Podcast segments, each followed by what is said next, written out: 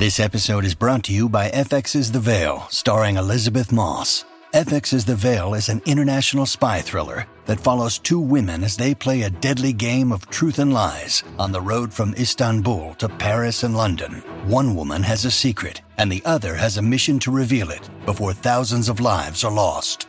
FX's The Veil, now streaming, only on Hulu. This episode is brought to you by Shopify. Forget the frustration of picking commerce platforms when you switch your business to Shopify, the global commerce platform that supercharges your selling wherever you sell. With Shopify, you'll harness the same intuitive features, trusted apps, and powerful analytics used by the world's leading brands. Sign up today for your $1 per month trial period at shopify.com slash tech, all lowercase. That's shopify.com slash tech. Many of us have those stubborn pounds that seem impossible to lose, no matter how good we eat or how hard we work out. My solution is PlushCare. PlushCare is a leading telehealth provider with doctors who are there for you day and night to partner with you in your weight loss journey. They can prescribe FDA-approved weight loss medications like Wegovy and Zepbound for those who qualify. Plus, they accept most insurance plans. To get started, visit plushcare.com slash weight loss. That's plushcare.com slash weight loss. Welcome to the New Books Network. Hello, everyone, and thank you for tuning in to this New Books Network podcast. My name is Catriona Gold, and I'm a PhD candidate at University College London. Today, I'm privileged to be speaking with Mark Neocleous about his fascinating new book, The Politics of Immunity Security and the Policing of Bodies which was published by Verso earlier this year, that is, 2022. Mark is Professor of the Critique of Political Economy at Brunel University in London and is most well known for his previous work on police power and security. Mark's previous work has been incredibly useful for my own research and teaching, so I'm very excited to be speaking with him today about this new book. So without further ado, thank you for joining me, Mark. Thank you very much for having me here. Well, I'm hoping we can start um, with you telling us a bit about yourself, your academic trajectory, um, what you've been working on before now leading up to this book, and, and maybe how the book connects with that. So that's, that's a pretty broad question. But I'm, I'm wondering if there's, a, you know, what kind of connections there are with your previous work or, or whether this book is a new direction for you. So tell us a bit about that. Sure. Um, well, it's a new direction in some ways, um, but in many ways, it, it's a continuation of work that I've been doing for 20 plus years now. Um, and I'll come to the the new direction in, in just a moment. Uh, I mean, my my originally my my work way back as a PhD student was an attempt to rethink the state civil society distinction, and and out of that I became interested in the concept of of police um, and then I developed that argument, which, which appeared into a, in a book, into a, a critique of, of police power. And as I was working on that book, I became interested in in the intersection between policing and security. And so I developed the argument into what became a, a book called Critique of Security from 2008. And since then, I've been developing the argument in different ways. I've been connecting um, arguments about police power to uh, the idea of war power, trying to synthesize the two concepts together. Again, trying to rethink this in relation to um, to the state and and how the state polices capital and polices bodies. Um, so there's been a kind of constant theme of, of security, police, war in my work. And this book, Immunity, Politics of Immunity, is very much about trying to connect the idea of immunity to the idea of security.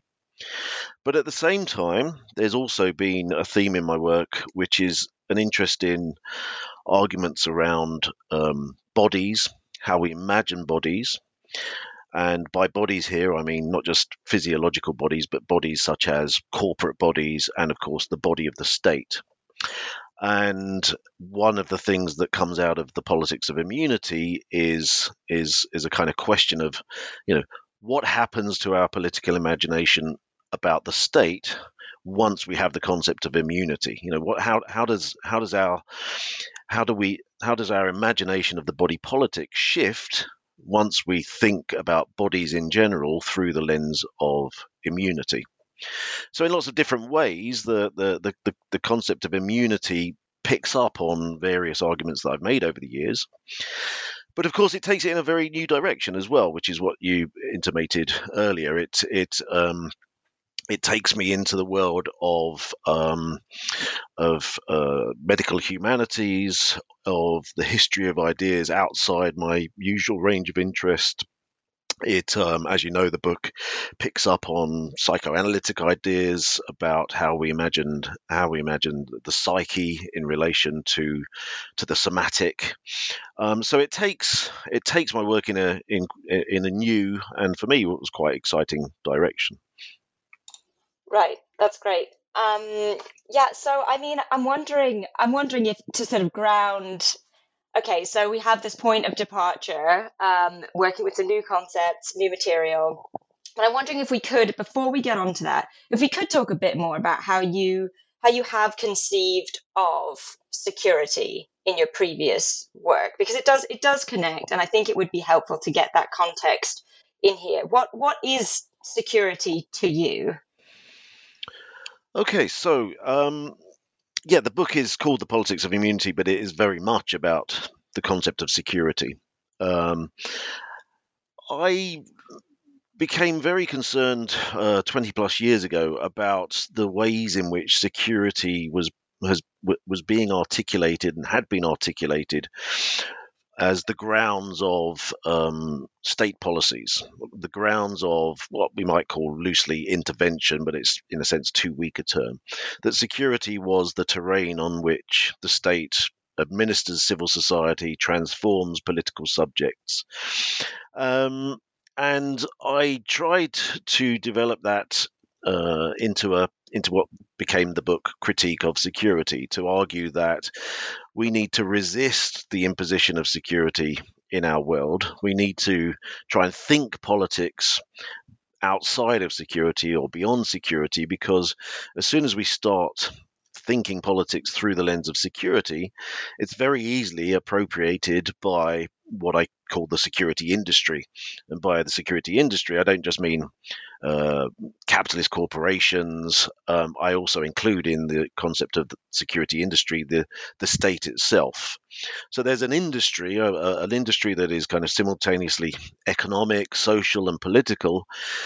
Which imposes security on us that makes us think that the only way we can can imagine the world is through the lens of security that treats security as the the highest of all uh, uh, uh, virtues or principles, um, and I think you know that's a problem. Um, so I was I was trying to engage in a critique of security in order to try and, if you like, begin to imagine politics differently.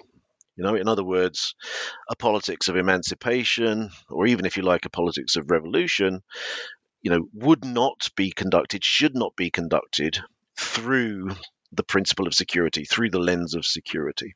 In other words, you know, we know we, we, we should be thinking about setting ourselves up against security. Right. That's yeah, that's really helpful.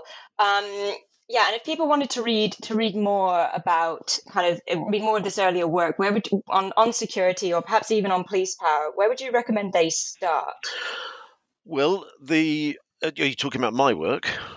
Yeah, your work. Yeah, yeah, so absolutely. My book Critique of Security came out in 2008. Um, I would direct them there.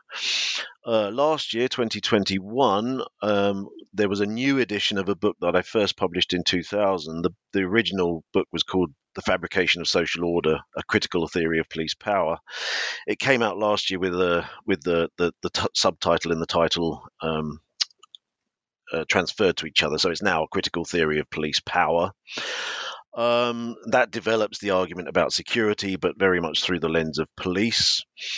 2014, there was a book called War Power, Police Power, which tries to synthesize the concepts of war and police as a way of, of thinking about the state and capital.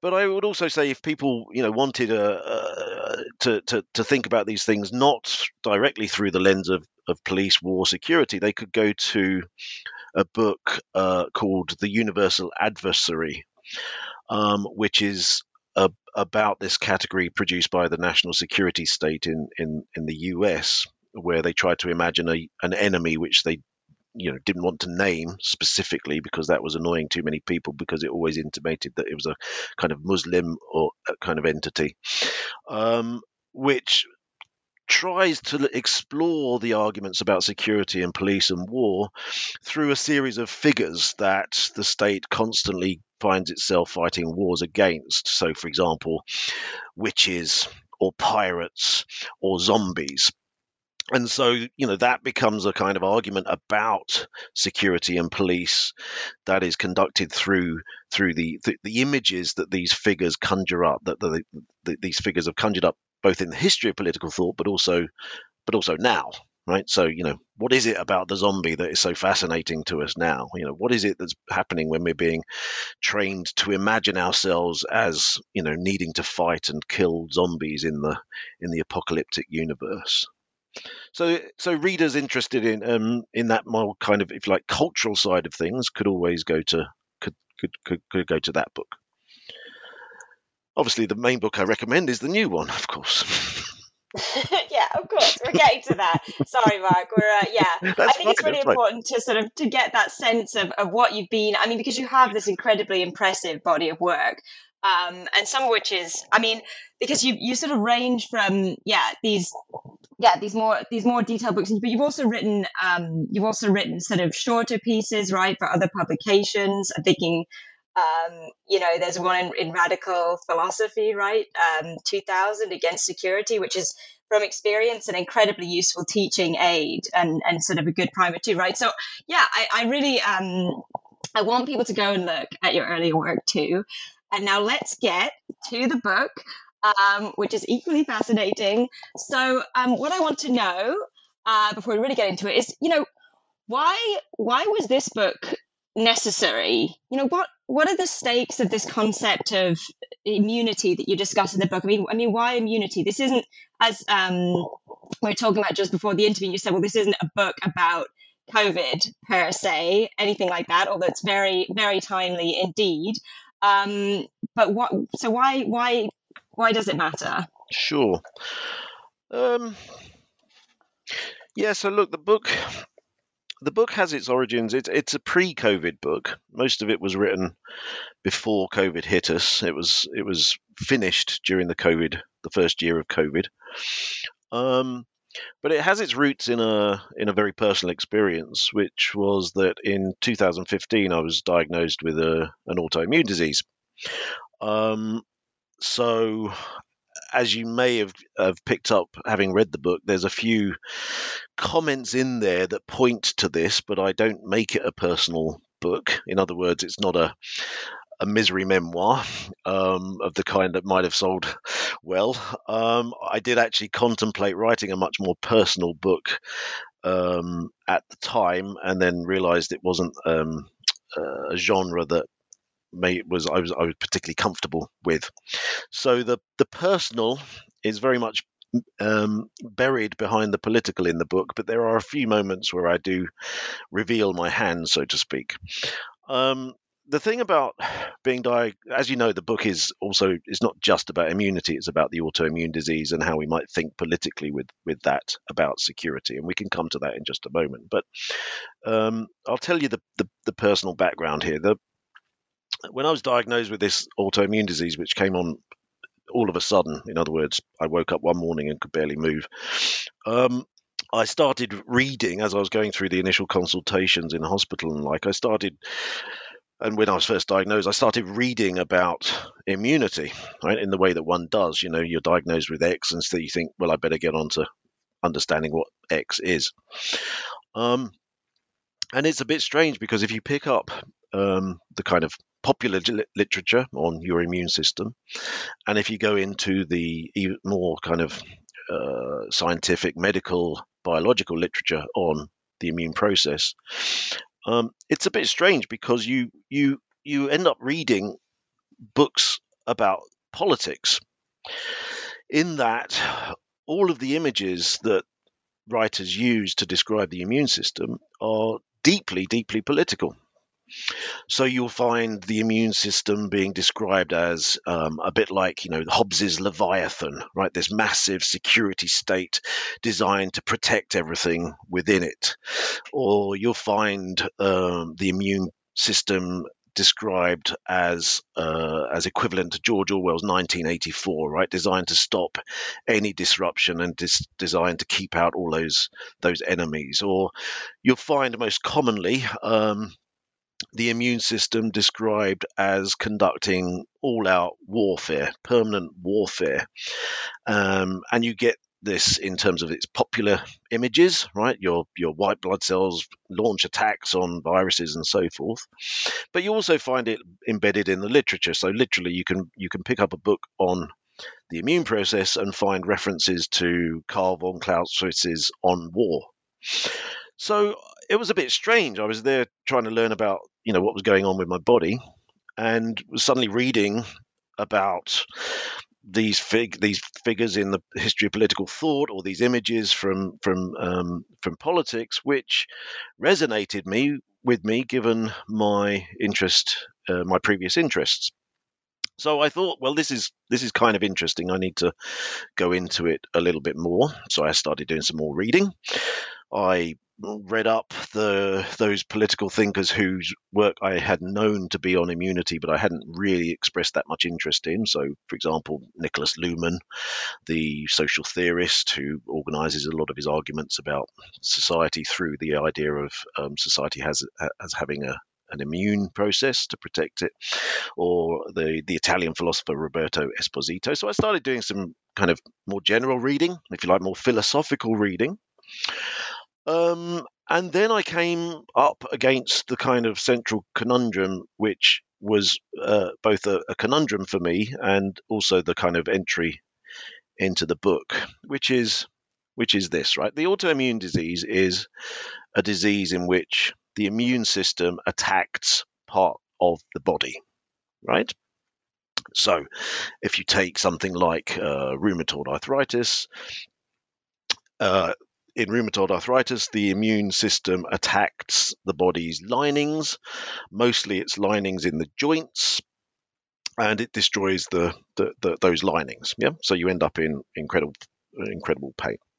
Now, there are a whole range of different immune diseases, right? 70, 75, 80, no one really knows, but there's lots of them, and more of more and more diseases or disorders are getting increasingly classified as autoimmune. So, for example, MS used to be thought of as neuro- neurological, but now it's being understood as a as an autoimmune disease. Okay, so we have a conundrum, a conundrum that's initially personal, right, in the sense that something weird is going on with your body, right?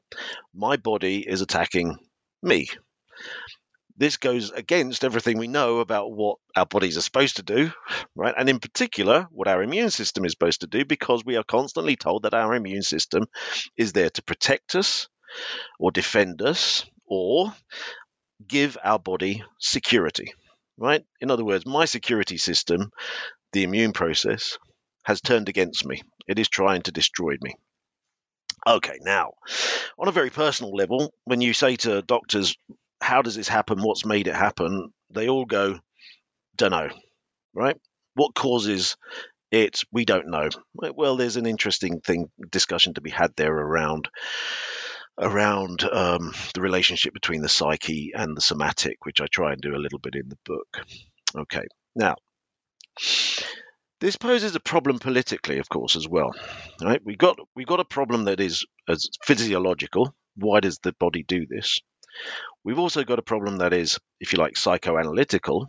What is it about myself that my that I have opened the door for my body to start destroying myself? Right? That's not just a physiological issue to be treated with with the various drugs that one takes. That is a deeply psychoanalytic issue. Yeah, we're engaged in self-destruction when we should be engaged in self-defense or self-protection. Okay, but politically, this is where the, the, the, the book kind of took as its starting point. What we seem to have here is a security system attacking the very thing it's meant to secure. Yeah? Now, if that applies to this body, this physiological body, we might also think of it as applying to the body politic. Because, of course, one of the things we know from studying security, right? This is, you know, one of the things that you do, yeah.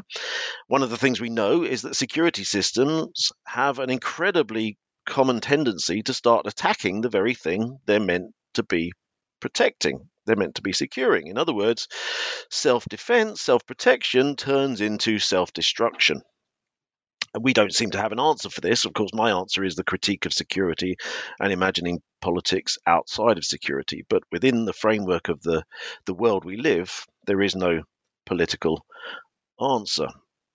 So this took me in a direction which it sets me up against a lot of the the political philosophical thinking about immunity, which which tends to say, look, an autoimmune disease is the, the image you get in the literature is is it, the autoimmune disease is, is like a civil war in the body, or the autoimmune disease is like uh, a, a military coup where the the, the, the, the military have taken over the body.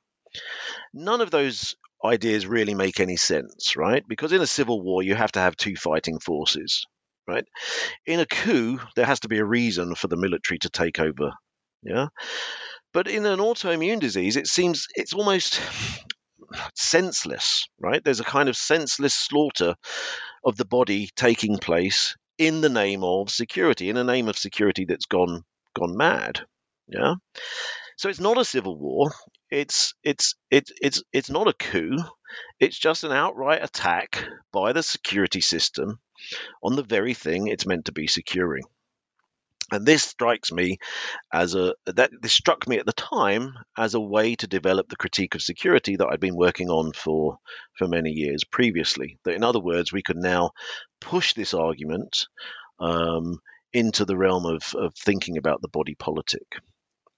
And I should say that also one of the reasons for this was because even prior to COVID, a lot of the thinking that was being done about security um, was being done through the lens of immunity right? So i give examples as you know from in the in the introduction to the book not only from um, security intellectuals talking about how we need to immunize the body politic but also um, uh, also from places like Facebook, right? Facebook's security system is is is called by Facebook the Facebook immune system, right? So there was this constant connection being made by the state, by the state's intellectuals, by security intellectuals, and by corporations and their security operatives. There was this constant connection being made between security and immunity. That the idea was that we could um, we could better secure our system by imagining it through the lens of immunity. Sorry, that was a slightly long answer to your question. No, that's great. Um, no, that's that's really fantastic. I think that gives us a good grounding.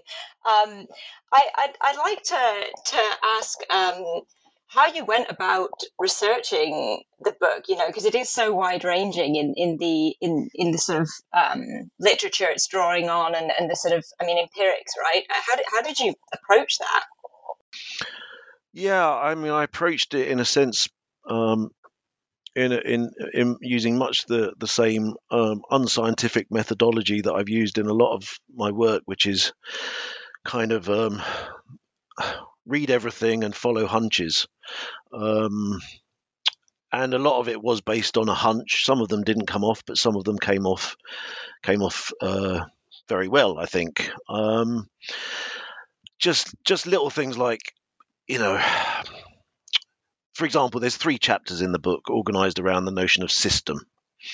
Um, and I had no idea originally when I set about trying to think, well, maybe there's a book here, which I originally thought, well, maybe there's a nice short book here, and it became actually a very long book. Um, you know, I had no idea that I would be writing three chapters on the concept of system, but you know, it, it uh, you know, just reading something, and I discovered that you know the, the the idea of the immune system did not exist prior to 1967. Right now, that's quite remarkable given how much we use the term and how nat- natural it seems for us to think about the immune system as a system. Um, it's a, it's remarkable that, in one sense, it took so long to think of it um, an immune process as an immune system, but it's also remarkable given that you know, for example, we have a longer history of thinking about, for example, the nervous system, right, which goes back centuries. But one of the things that struck me was that, well, the immune system was imagined as a system in the heyday of systems theory. And so I started to try and follow a hunch that actually maybe the concept of the immune system was a kind of a symptom of the systems theory that was around at the time, and maybe it was also somehow an expression of that theory. Um, and so I followed that hunch, and indeed that turned out to be the case. So you discover that, for example, um, the idea of information that is so central to systems theory become becomes central to um, immune, immunology and the idea of the immune system that the immune system is, if you like, passing information from one part of it to another, passing information from one part, part of the body to another. Um, and so a lot of the time I was I was simply following hunches. Um, some of the time I was following leads from things that I've read that I thought, well, I'm going to follow up on this and see where it takes me.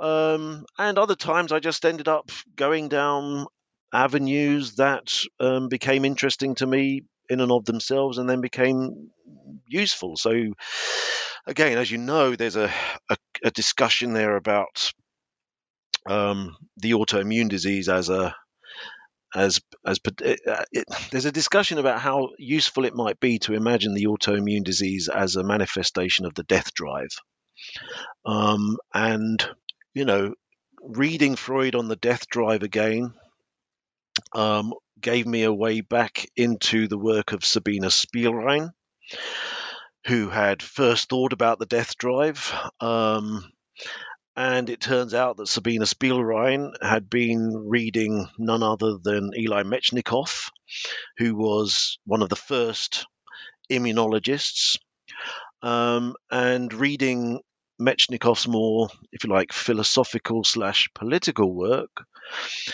one discovers that Metchnikoff had played around with the idea of the of Thanatos, the idea of a death drive. So suddenly, um, although the autoimmune disease wasn't really considered at that point, right? People the, in the late 19th century, people were were thinking generally that this couldn't happen. Um, and although Freud doesn't make much of it, um, there seems to be a connection between the early, immunologist or early immunological thinking and uh, uh, psychoanalytical thinking. And so there's an argument in the book about the death drive um, and the autoimmune disease. And that was really based entirely on a combination of just, you know, following a hunch and then following some leads and seeing where I ended up. When you need mealtime inspiration, it's worth shopping Kroger, where you'll find over 30,000 mouth-watering choices that excite your inner foodie. And no matter what tasty choice you make, you'll enjoy our everyday low prices, plus extra ways to save, like digital coupons worth over $600 each week. You can also save up to $1 off per gallon at the pump with fuel points. More savings and more inspiring flavors make shopping Kroger worth it every time. Kroger, fresh for everyone. Fuel restrictions apply. Right. Yeah. That's uh yeah, I think I mean you end up in some really interesting places. So I think it, it worked out. Um and it's nice to hear you sort of talk about um yeah, how sort of the process of, of writing and researching you know went went together there and it wasn't like you you came in knowing exactly what you were going to do you sort of followed it it where it led um yeah that's that's super interesting. I mean how did yeah so you so you decided to structure the book. You've got these yeah it's it's it is broadly about these systems. How is it you moved from um from sort of the immune system uh, to you know you end up at nervous systems and then finally at this this final chapter immunities fiction which we were just talking about um earlier, I was saying I thought it was, it, you know, it struck me as a sort of a, a, genealogy of the concept of immunity was part of what you were doing here. Um, yeah, how how how did you decide to like order the book in that way? You know, building towards, yeah. Yeah, I mean, I, I don't I don't mind it being read as a genealogy of uh, immunity as a concept. Um, there is a little twist, which is, of course, immunity is this. It, it's such a fascinating concept, right? Because it has its origins in in Roman law um, and not medicine. Um, and it's only in the 19th century that medicine, biology starts thinking about bodies through the idea of immunity. Um, so, if it was a kind of straight genealogy, it might well begin with with Roman law, but actually, the discussion about Roman law doesn't come until the final chapter, where I try and use um, the history of immunity through the the Roman period and then the um, early modern period and how it, it, it shifts towards having a, a, focus on on security. I try and use that as a way of um, talking about the kind of immunities that um, ambassadors had and embassies had as a way of protecting them from activities that are engaged in as as um, as ambassadors. And what I then try and do, as you know, is I try and say, well, actually, what we need to do is to recognize that uh, officers of war and police, in other words, soldiers and police officers, can be imagined as, if you like, ambassadors of the state. And this is the very reason that they have the very immunity that we find so so uh, troubling when it comes to them committing acts of violence. Um, and that in the final chapter is set against the the kind of myth, the fiction of civilian immunity, where we're constantly told civilians have immunity in war, um, and yet constantly discovering on our television screens that civilians are being killed left, right, and centre far more than soldiers during wartime, if there is such a thing as in a non-wartime. Um, so it is in one sense a genealogy, but the the early, the very very early uh, incarnations of immunity in Roman law don't really come into play until till later in the book. Um, so I, I I don't mind it being called a genealogy, but I think it's it's trying to do more than that. Um, it's trying to take um, the previous arguments about security in a in a new direction, and it's trying to say, look, you know, what happens when we imagine the body politic through the lens of immunity?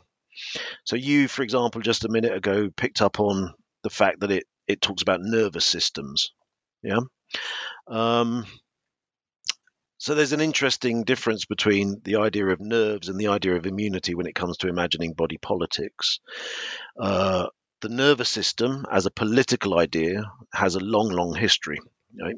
Going back into early modern thought, so you can find, you know, Hobbes and Smith, for example, um, talking about uh, what we would now call the nerves of state, right? The nerves of the body politic, the body politic as kind of having a nervous system, but also in in some sense being a nervous nervous system. Know? And for someone like Smith, um, you know that the, the nervous system of the body politic is deeply connected to the nervous systems of of human bodies. You know, that it's something about our nervous systems that gives us a certain kind of sympathy for others. Okay, so we can imagine the body politic in that way, but what then happens when immunity becomes a, a, a, a, biological or medical idea, well, it's not unsurprising to find that the body politic is then imagined as an immune system. Okay, so we've said a little bit about that already. We can take it in a different direction now, though, right? So, one of the interesting things that's occurred in the last um, 30, 40 years is that a number of people from different backgrounds have tried to say, look, rather than imagine the body as a, a, series of distinct systems, we need to imagine the body as as as as having these systems connected. Now, this seems to me deeply uncontroversial, right? It's, it's if you like, it's bleeding obvious that that's the case, right? So, if you take, for example, the relationship between the nervous system and the immune system and the hormonal system, we all know full well that um, that these are connected. Right? When we're nervous about something, you know, our bodies respond in a certain kind of way. When our bodies are behaving in a certain kind of way, our our our our, our psyches respond in a certain kind of way. But you know, the medical establishment has has has kind of resisted this idea for a long time. Now, in the last 30, 40 years, a body of work has emerged which has pushed these systems together and said, look, we really need to be thinking about what they, what they used various terms originally, and the term they seem to have settled on is psychoneuroimmunology. Okay, so psychoneuroimmunology says, you know, the, the, the, the neurological system as the system of nerves is connected to the immune system, but they're also connected to the psychic system and the and the, if you like the, the, the other meaning of nervousness, the the emotional meaning of nervousness. You know, the idea that nerves are not just the neurological nerves, but also something to do with stress or um, burnout or depression, anxiety. Okay, so what that body of work has done is said, well, now we can imagine things like, um, well, to take a recent book, The Inflamed Mind, yeah, by Ed Bullmore. Yeah, the idea that inflammation as an immune response is also psychic, right? We can imagine in- inflamed psyches, yeah, and we can imagine how nervousness as if as emotional distress, anxiety, burnout, depression how that impacts on the body, how the immune system responds to that stress. Okay, so as well as the idea of the immune of the autoimmune disease as a as an expression of the death drive, we might also think about the autoimmune disease as an expression of stress, anxiety, depression, burnout. Right? Okay. So that in itself is interesting in terms of how we imagine immunity. But now we can give it a political twist. What happens when we imagine the nervous state?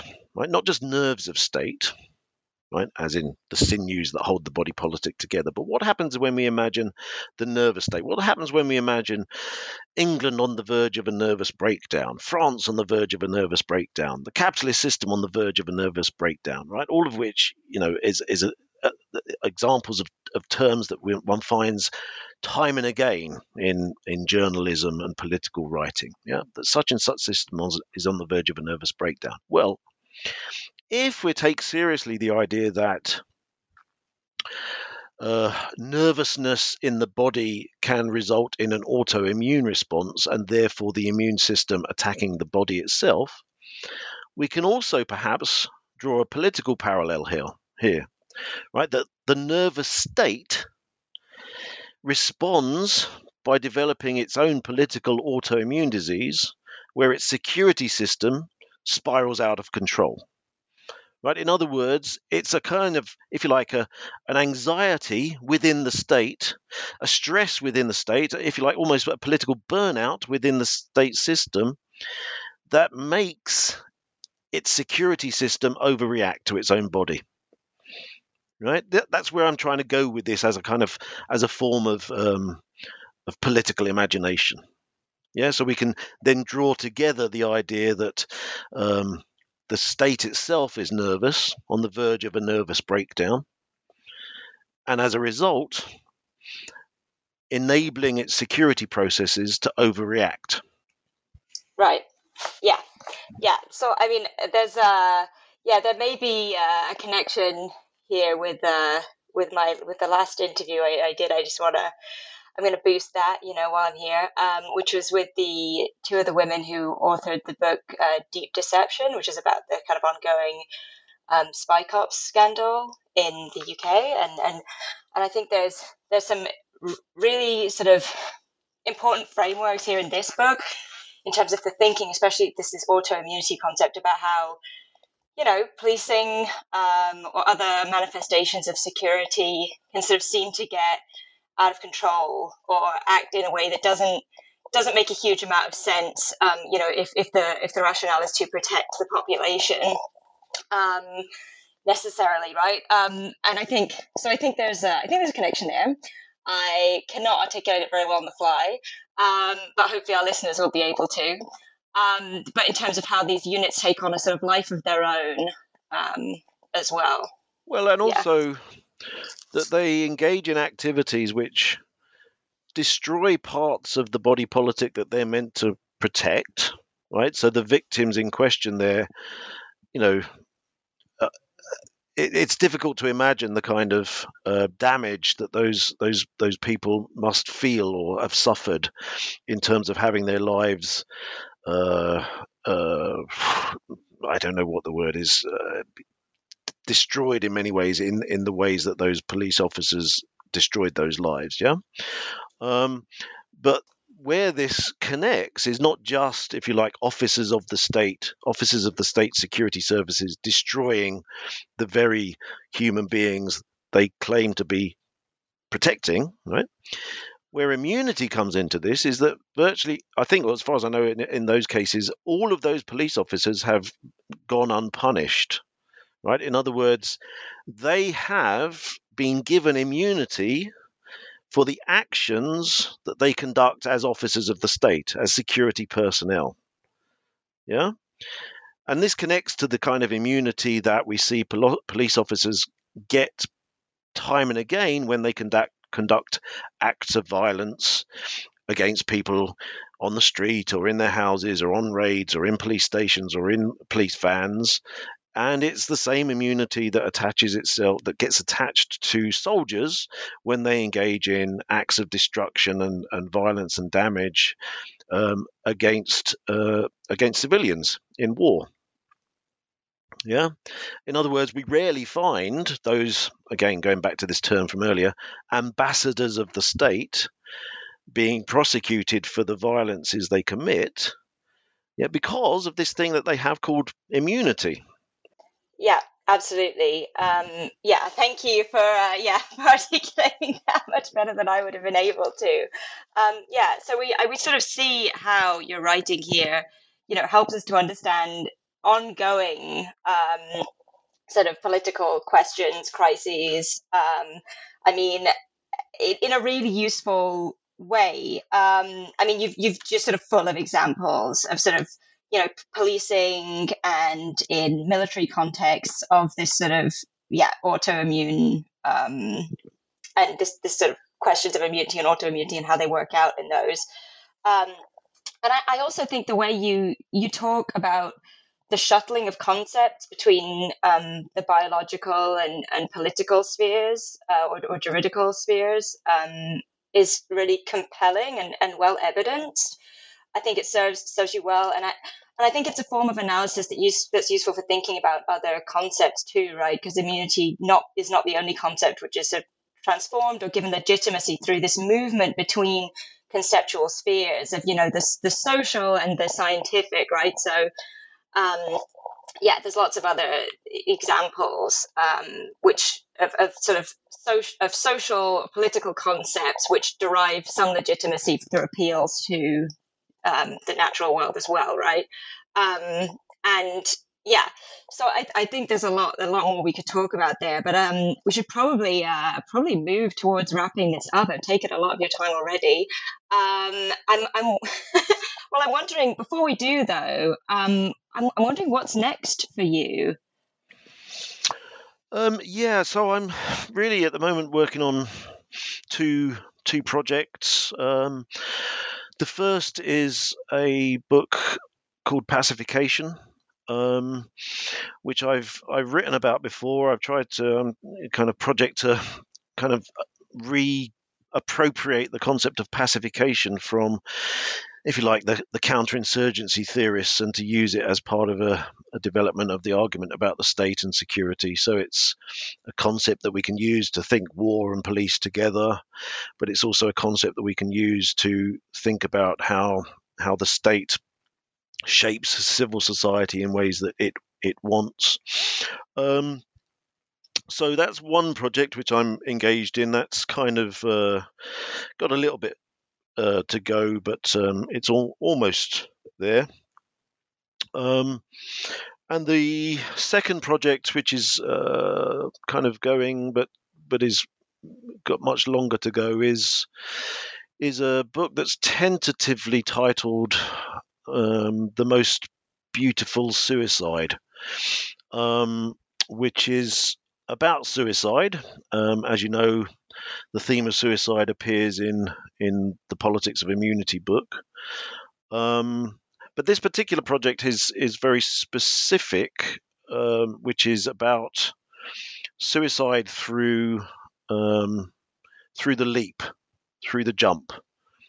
Um, in other words, suicide, vertical suicide. In other words, in other words, suicide via um, people jumping from buildings, jumping off of bridges, jumping out of windows, um, which has a has a kind of um, a, a, personal interest for me um, in the sense that um, whenever I'm on a high bridge, I my legs start shaking. So there's obviously a combination of fear and and therefore desire there.